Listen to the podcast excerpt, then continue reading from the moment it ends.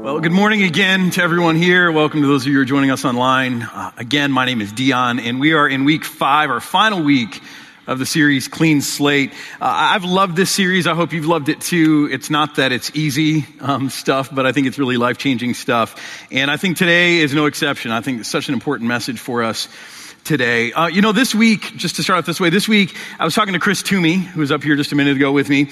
And uh, some of you know that Chris, before he came here, he had worked in ministry years ago, but most recently he was a coach at a university. He was a, a, a women's, a women's volleyball coach and uh, really a successful coach, actually from a line of successful coaches. His mom was, uh, was an incredible coach and had, had an amazing record, was one of the most winning coaches in, in their, uh, their whole conference or division. And, uh, and so we were talking a little bit about recruiting and the, you know, the, the difficulties of recruiting and, and the secrets of recruiting. And he started to talk about how when it came to recruiting, he got really good at being able to tell which players would, would be the players who would, you know, would be able to push through injuries and overcome them and those who would get sidelined by injuries that would nag them for a season. He would be able to tell which players were people who um, would, would push through in training and those who would stop short. Those who would get lots of playing time would be the starters and those who uh, would probably sit the, be- sit the bench. And he began to describe this and he said it actually had little to do with athletic ability. And that's only because he's dealing with all great athletes at this level when he's recruiting them. They, they were all good athletes. He said the difference, the difference, well, hold on a second and I'll tell you what the difference was.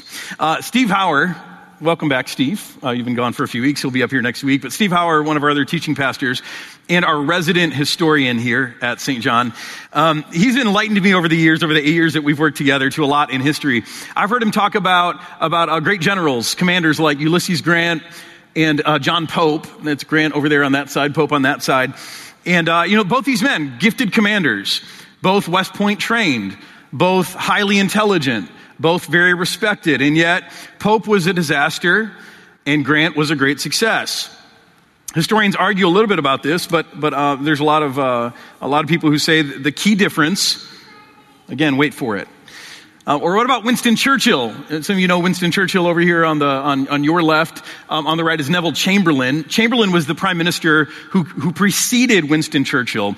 He actually saw the beginning of World War II, was in position about eight months before he stepped down and Churchill took over. Again, both very intelligent, gifted, powerful men. But uh, Chamberlain would have been a disaster. He was a disaster as prime minister during that season. Churchill, of course, was the one who led, led the UK through, uh, through World War II, withstood the Nazis when so many other nations in Europe fell. If you ever watch them speak, you might be able to detect the important but subtle difference between the two men. In fact, I've got a snippet of, of speeches from each of them. Take a look at this.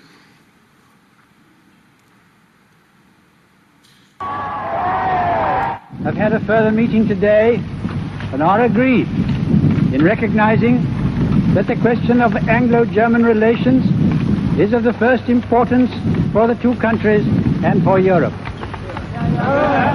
We regard the agreement signed last night and the Anglo-German naval agreement as symbolic of the desire of our two peoples never to go to war with one another again.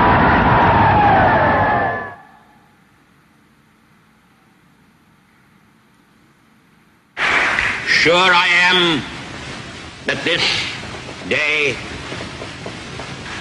now, we are the masters of our fate. That the task which has been set us is not above our strength. That its pangs and toils are not beyond our endurance. As long as we have faith in our cause and uh, an unconquerable willpower, salvation will not be denied us. In the words of the psalmist, he shall not be afraid of evil tidings. His heart is fixed, trusting in the Lord. I don't know if you can tell the difference, but, but give me one more. Uh, in the business world, in the corporate world, I was reflecting on one of my favorite tech companies, uh, Apple. I've, I talk about them from time to time. I think they're pretty fascinating. And I was thinking about all of the tech giants who have uh, risen and fallen over the 40 years or so that Apple has been around. Think of companies like, like uh, Tandy and Commodore, some of those early computer companies. Some of you owned those computers. Or you can think about Yahoo, who recently has, uh, has been bought out and, and uh, gone out, a different name entirely for Yahoo. A BlackBerry was, you know, the, the device if you were a corporate person, getting email, staying connected outside of your office. A BlackBerry has fallen. I was thinking about the difference, and, and the difference isn't just about innovation or a charismatic leader. The difference in all of these things, I believe, is attitude. Attitude. It's, it's what makes great championship players and those who sit the bench. It's the difference between Grant, who was a humble, goal-oriented, non, uh, you know, just not going to back down kind of general, versus Pope, who was arrogant and boastful and loud and brash, a lot of bravado, a little bit, you know, not enough backup. It was the difference between Churchill and Chamberlain. Churchill's resolute stance that we will never give up, we will never quit. We have it within our power to defeat this great threat against us. It's, it's the attitude of Apple that said, you know, competitors are people we will learn from and we will study them and, and we will not insulate ourselves from competition, but instead we'll use them to make us better. It's about attitude. It's about attitude. Now, lots has been said about attitude, but I think we consistently underrate the power of attitude. I know that's true in my own life. In fact, it was Winston Churchill who said that attitude is a little thing that makes a big difference. And I believe that's true. In fact, I believe that's true of everything that we've talked about in this series. If you've been with us from the beginning, we've talked about a lot of little things that make a big difference. Uh, week one, we talked about how God gives us a clean slate. And that's a little thing, but it's a powerful, life changing thing. If you just realize that not just at the beginning of a new year, but, but each and every day. In fact, today is a new day for you. And today is a day that God wants to give you a clean slate that he wants to forgive your sins. He wants to remove them from you. He wants to erase your failures. He wants to erase your disappointments. Whatever you have been, he wants to erase that and give you a chance to be something new today. It's a little thing that makes a big difference. Or in week two, we talked about clarifying your priorities. Remember, we talked about understanding what your why is, not just the what and the how of your life, but really getting a hold of your why and rebuilding your life around it. Week three, we talked about decelerating your mind how life gets crazy and you can't make the world slow down. You just can't. But you can slow yourself down. You can decelerate your mind. We talked about three phrases. Uh, remember, we talked about retreat, be still. Anyone remember the third one? Hallelujah. Someone remembers that. That's good. I, I, didn't have to remember. I had to look at my notes. Um, just kidding. No, I remembered it. Uh, so yeah, retreat, be still and connect. How ultimately if we pull away, if we can still ourselves and then connect with God, that's the key to surviving in the middle of a crazy world. We saw that from Jesus. Week four, we talked about simplifying our surroundings. We had some clutter over here. And we talked about not how possessions are bad, but how to get a right relationship with our possessions how, how, to make sure that we're putting the right kinds of expectations on them so they can actually bring us joy. And I gave you some tips that, that you might need to employ in your life that maybe you need to set a budget or downsize or stop replacing things or maybe even find a new group of friends who can help you live this out. All of those are little things, but they make a big difference if you can learn to embrace them and live them out. And I think today's message is no different as we talk about refocusing your attitude.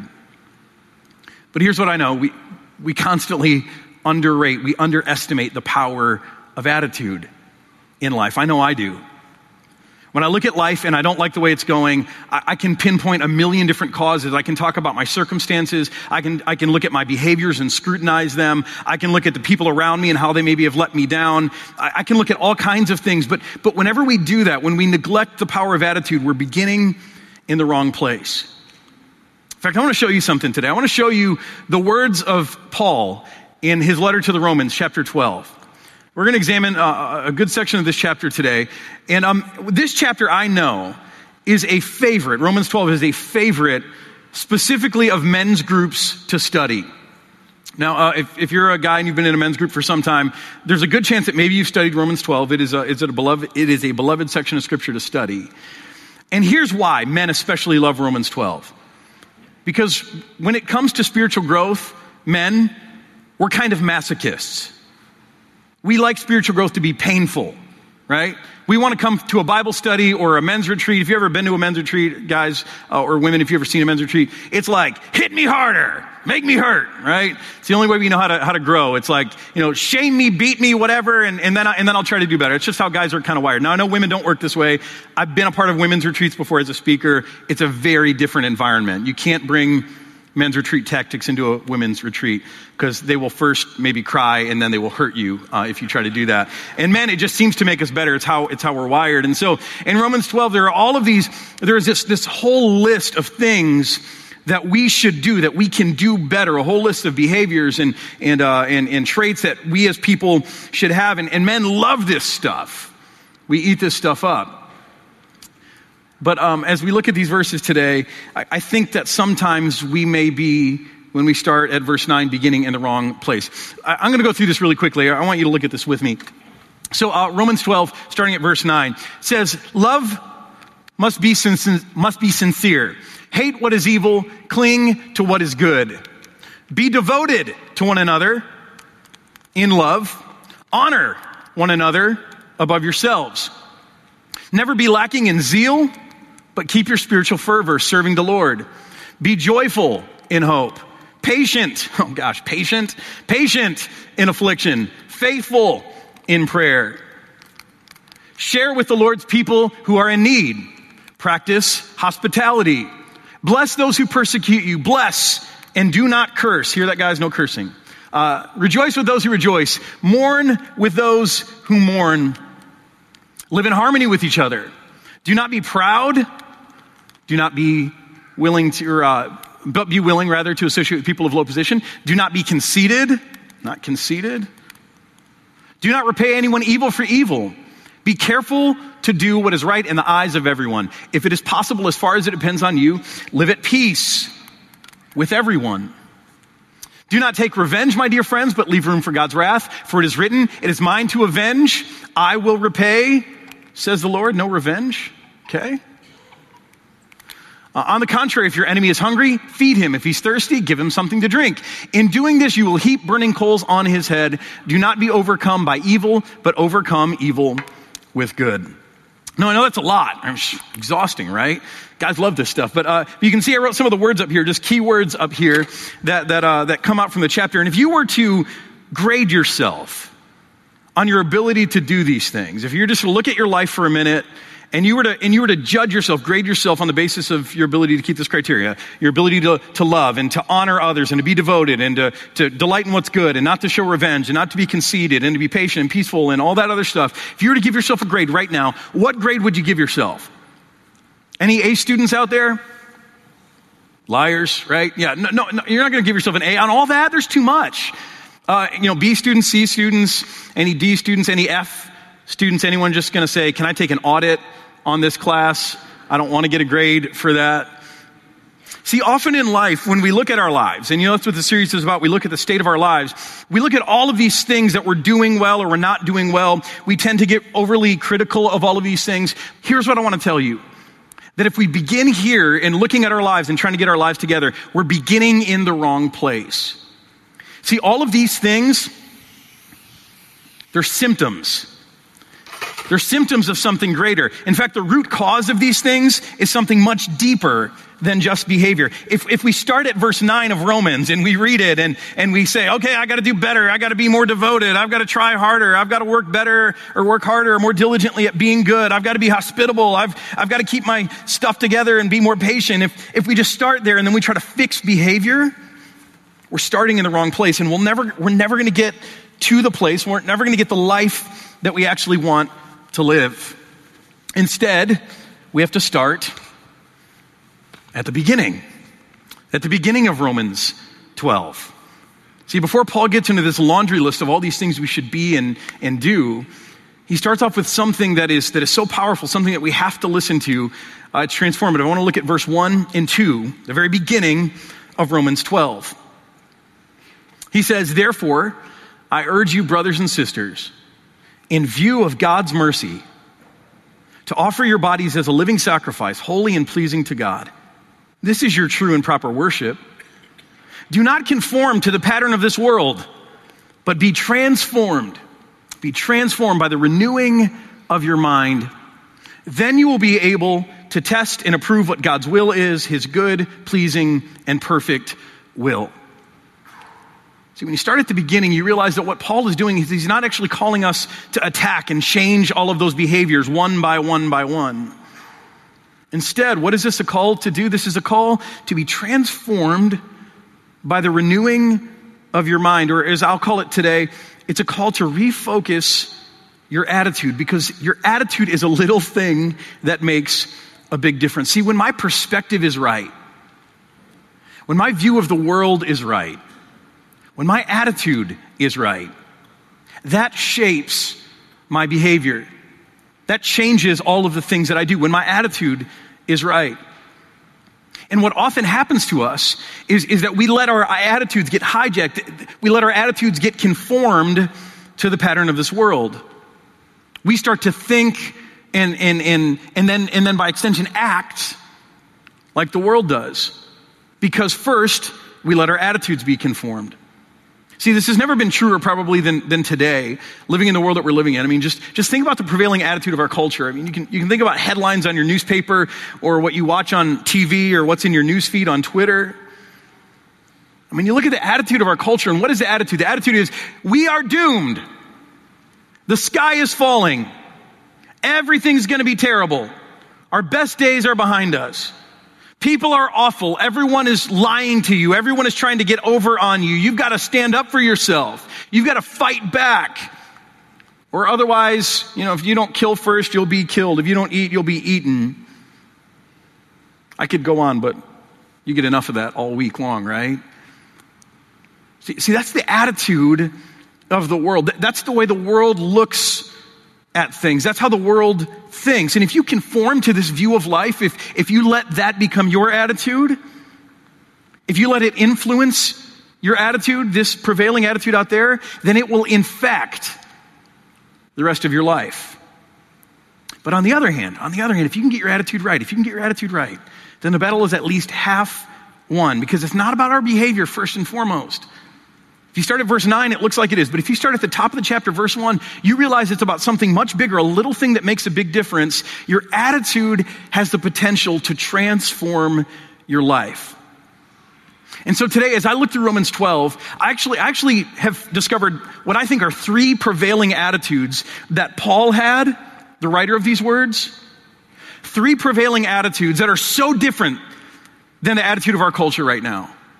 But I believe that if you can embrace these three attitudes instead of being conformed to the pattern of the world, if you can be transformed by the renewing of your mind and, and you can embrace these attitudes, I believe these things will be life changing for you. I believe they'll transform your relationships. They will give you joy.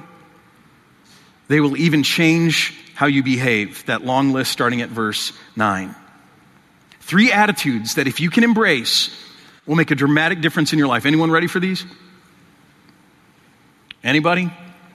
Come on now, right? All right. All right. So I, am going to start off this way. I, I want to label this whole list because we're talking about attitude. I want to label this whole list uh, with the phrase live like. Okay? That's what we're talking about when we're talking about attitude. We want to live like. And the first thing, the first attitude that I'll share that I see deeply woven into these words from Romans 12 is live like there's plenty. Live like there's plenty. Sorry, I'm messing up there. Live like there's plenty. Now, the reality is we don't live this way, do we? Like there's plenty. Uh, we live with a scarcity mindset. You know, you wake up most days and your first thought is, oh, I didn't get enough sleep. There's not enough time. Um, you know, you turn on the TV, look, there's not enough jobs, not enough good paying jobs, there's not enough security, there's not enough safety in our world. Uh, with your relationships. There's not enough of your loved one's attention. Uh, at work, there's not enough of the boss's time. At school, there's not enough playing time. There's not enough scholarship money. Over and over again, we, we, we hear these messages. We believe this message is there's not enough, there's not enough, there's not enough. And when you live long enough with a scarcity mindset, do you know what happens? Not only do you, do you begin to see the world that way and, and that changes your behavior. And if there's not enough, then, then man, I got to get in there. I got to get mine before someone else gets theirs and takes mine. And, and it changes all of the stuff that Paul talks about later on in Romans. But not only that, you know what happens when, when you see the world through a scarcity attitude? when you don't live like there's plenty, pretty soon you start to see yourself that way. And, and it's not just, there's not enough. You start to look in the mirror and you start to say, I am not enough. And you live your life with an inadequacy or, or scarcity mindset. But I want you to contrast that with how Paul lived. Now, Paul didn't live an easy life. If you know anything about Paul's life, he, he had a lot of bad things happen to him. He went through times of hunger and need, and yet, and yet he's a guy who consistently lives like there's plenty. Look at what he says in Romans 12 at some of these words again. Verse 13, he says, share with the Lord's people.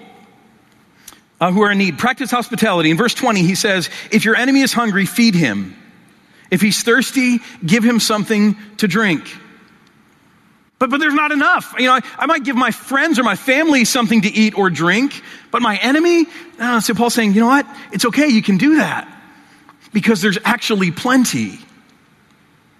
See, don't we have every reason to believe that there's plenty with a God like ours? I, I, know the messages of the world are like, no, there's not enough, there's not enough, scarcity, scarcity, you're not enough, there's not enough.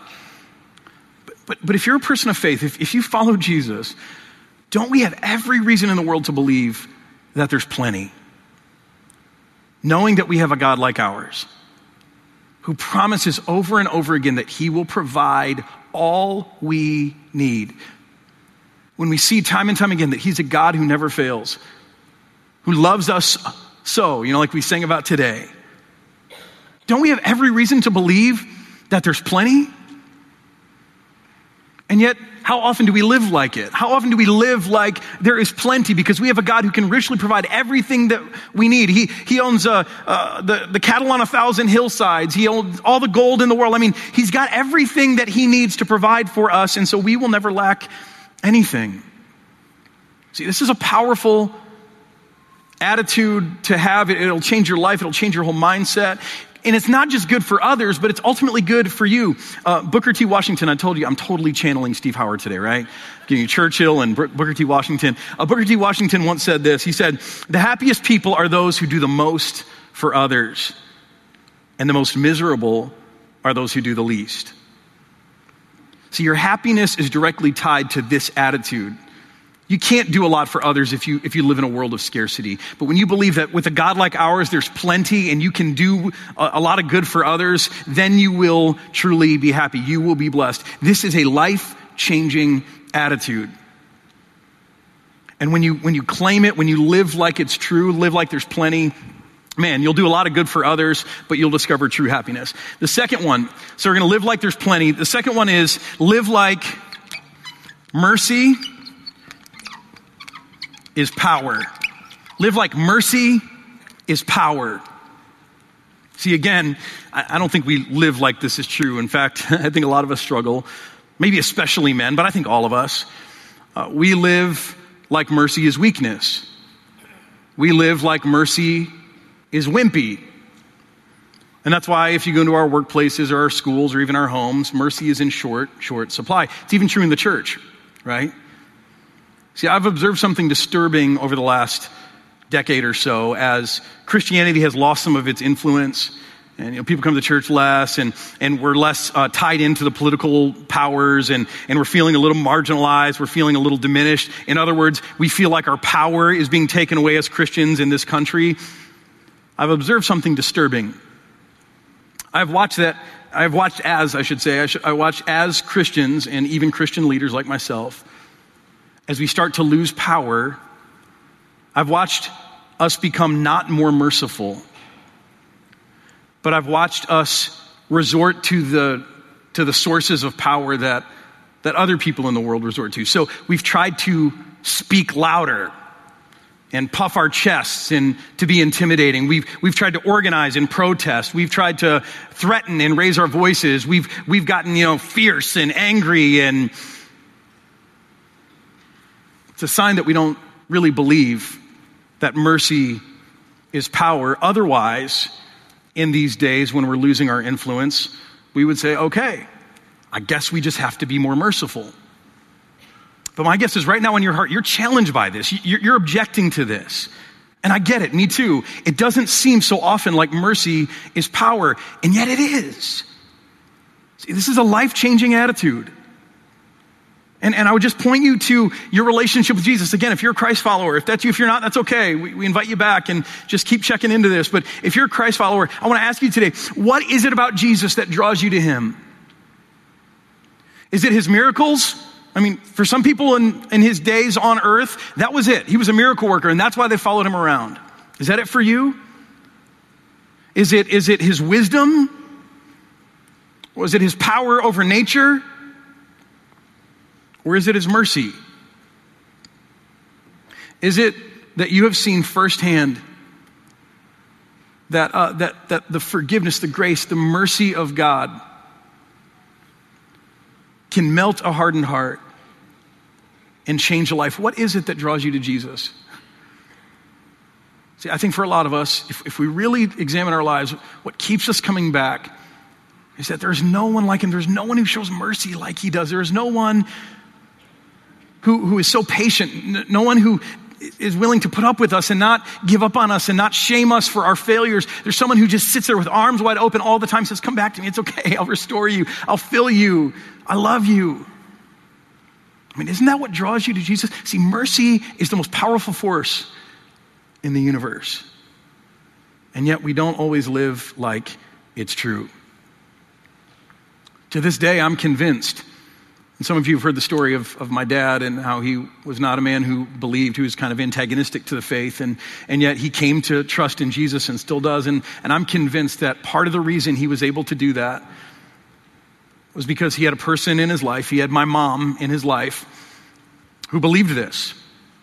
And she just kept showing him mercy day after day. And, and uh, frankly, there are a lot of people in my family, um, a lot of people in our lives who, who looked at her and just said, You're a fool, you're weak, you're a doormat. But I think deep down she knew that, that there's true power in mercy. And so she showed him mercy over and over and over again, even though he didn't deserve it, because that's what mercy is, right? It's not what you deserve. It's being treated not as your sins deserve. And, uh, and, and eventually, I think what happened for him is that when he heard the gospel in a new way, he could actually believe that God could forgive him because he had someone in his life who had been doing that for 20 years.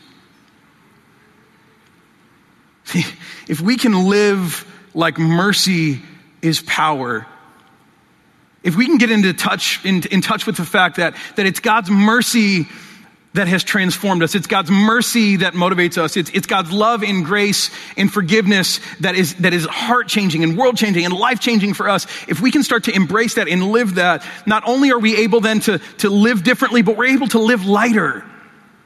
So you're able to do all the things that Paul talks about in, in the rest of Romans, this impossible stuff where he says, bless those who persecute you. Really? Uh, rejoice with those who rejoice, mourn with those who mourn. We can do that. We can do the rest of it. Live in harmony with one another. We can swallow our pride. We can do the rest. We can not repay evil for evil. I mean, how hard is that? How hard is that to do? And yet, if you believe that mercy is power, not weakness, you can do that. Not only change the lives of people around you, it can change our world, but it'll change your life. Third, so we're going to live like there's plenty. We're going to live like mercy is power. And then we're going to live like God is with us and for us. I'm not going to miss these squeaky markers. Okay. Um, that God is with us and for us. You know, when Jesus came down, it was, it was, uh, he was called Emmanuel, God with us. And some of you, you're kind of aware of that, that God is with you, that he's watching over you and he's, he's always present. But that's not a comforting thought for you. You kind of imagine him like elf on the shelf, noticing all of the things that you're doing and keeping track, right? Writing it down, and someday you're going to have to give an account. For some of us, that's what we think when we think God is with us. Like, oh my gosh, He's always with us, He's watching me. That's why that second part is important that God is not only with us, but He's for us. See, I think this is life changing to know that God is here, He's present, but He's for us, He's on our side, He's fighting for us. He's fighting for everything that we need so we don't have to fight. See, see, I know that we don't believe this. That's why we get anxious. That's why we get fearful. That's why we become overwhelmed and angry. That's why we try to carry burdens that we cannot carry on our own. And that's why we fall into a whole bunch of lists of negative behaviors that Paul talks about in Romans 12. Because we don't really live like God is with us, that He's present. And that He's for us. When things get tough, when life is hard, when circumstances move against us, our first thought so often, at least in my life, is God, where are you? Are you not with me? Or God, have I done something wrong or have I displeased you? Are you no longer for me? And when you let your attitude go that way, then life's going to be a struggle. You know, I, I think about Paul again. If anyone had reason to doubt that God was with him and for him, it was Paul. There's one time where he's traveling around the world preaching the gospel, trying to, trying to do good things for God, and, and uh, he ends up shipwrecked. And then after the shipwreck, they're, they're on this island and, and they you know, make a fire. They're trying to draw, uh, dry out and they've just been through this life threatening thing. And, and then a snake comes out of the firewood and bites him. Where are you, God? You know, here I am trying to serve you. Are you no longer with me? Are you no longer for me? And yet Paul chose to live. He chose to live with an attitude that God was always with him and God was for him. And that meant all the difference to him. And in fact, in verse 19, that's why he could say, Do not take revenge, my dear friends but leave room for God's wrath. For it is written, It is mine to avenge. I will repay, says the Lord. It enabled Paul to live just, you know, like, hey, God's got this.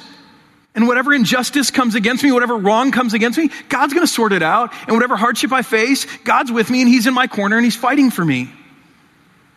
Again, I, I believe when you just don't know that, but when you live like that, it'll change your life. Uh, I, I, remember um, one of my favorite stories in our Inspired weekend. Some of you know we do these weekends called Inspired once a year, and we just share stories of life change, ways that God is working in people's lives. One of my favorites is uh, about a woman named Denise, and um, she, was, she was leading a major Bible study, and they were studying Exodus, and she came across this prayer from Moses, where Moses uh, cried out to God and said, God, show me your glory.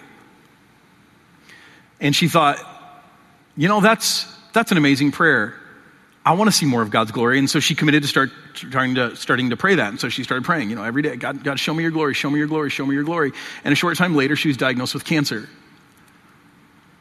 And uh, her response to that wasn't, God, where are you? Have you left me? Her response to that was, okay, God, I guess this is how you're going to show me your glory.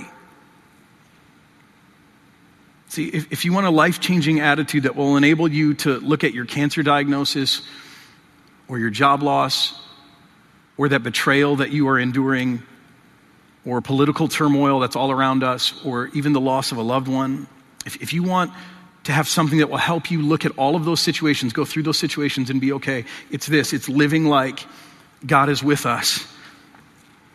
That He's made a promise to us on the cross that we are not, we are not alone that we are not abandoned, we are not forgotten, and that He is for us, that He is fighting for us that we don't have to do this on our own. We don't have to fight our own battles. He's on our side, He's in our corner. We can relax. We can trust. We can surrender and know that it's all going to be okay. A few weeks ago, we talked about Viktor Frankl, psychologist and concentration camp survivor. And one of his uh, favorite quotes that I just love is, is about this very thing. He says, The last of human freedoms is to choose one's attitude in any given set of circumstances. No matter what is taken away from you, you've got the power, and especially those of us who live by the Spirit of God, we have the power to choose our attitude in any given set of circumstances. I believe that's true. And so today I would encourage you to live differently, to not underestimate the power of attitude, instead, to live like there's plenty. There's always enough. With a God like ours, we don't have to live with a scarcity mindset. To live like mercy is power. And so when, when you're up against it, when you feel diminished or defeated, to show mercy. When all else fails, show mercy. And then to believe that God is with us and for us. And when you do, I believe that will change not just your life, but I believe these attitudes have the power to transform our world. Let me pray. Father, I thank you that these things are true. I thank you that there's, there's truly plenty Father, that you've made this world for us and you consistently provide for us. And I know in some places of the world pe- people are lacking, and, and yet the reality is, Father, the reality is when we look to you, there's, there, there is enough. There is enough. Give us that mindset. Help us live like that's true. Father, I thank you that mercy is so powerful and that that's what's won us over here in this place. Father, give us, give us confidence in the power of mercy. Help us resist jumping to all of the other things the world says is powerful. And, and, and, Father, just help us to follow your example that, that to change the world, you did it in an act of mercy, an act of sacrifice through your Son. Help us live like that's true. And Father, I thank you that you're with us, that you sent your Son into this world and you put on human flesh, and that even still today, he, Jesus is in flesh, that he is, he is like us, He is one with us. We have solidarity with you. Father, remind us that you're not only with us, but that you're for us and help us live like that's true. So no matter what comes against us, no matter what circumstances in life threaten us, we remember and we live like you love us and you're for us. Father, I know that today, if you just begin to do a new work in us, if you begin to transform us by the renewing of our mind, if you help us not conform to the attitudes and the patterns of this world, that that could be so freedom giving. And I pray that you would help us. Help us do whatever necessary, tangible things we need to do. But Father, by your Spirit, just keep turning our attitudes over to these things so that we might know your fullness and so that we might bring fullness to the world around us. I pray it in Jesus. Amen.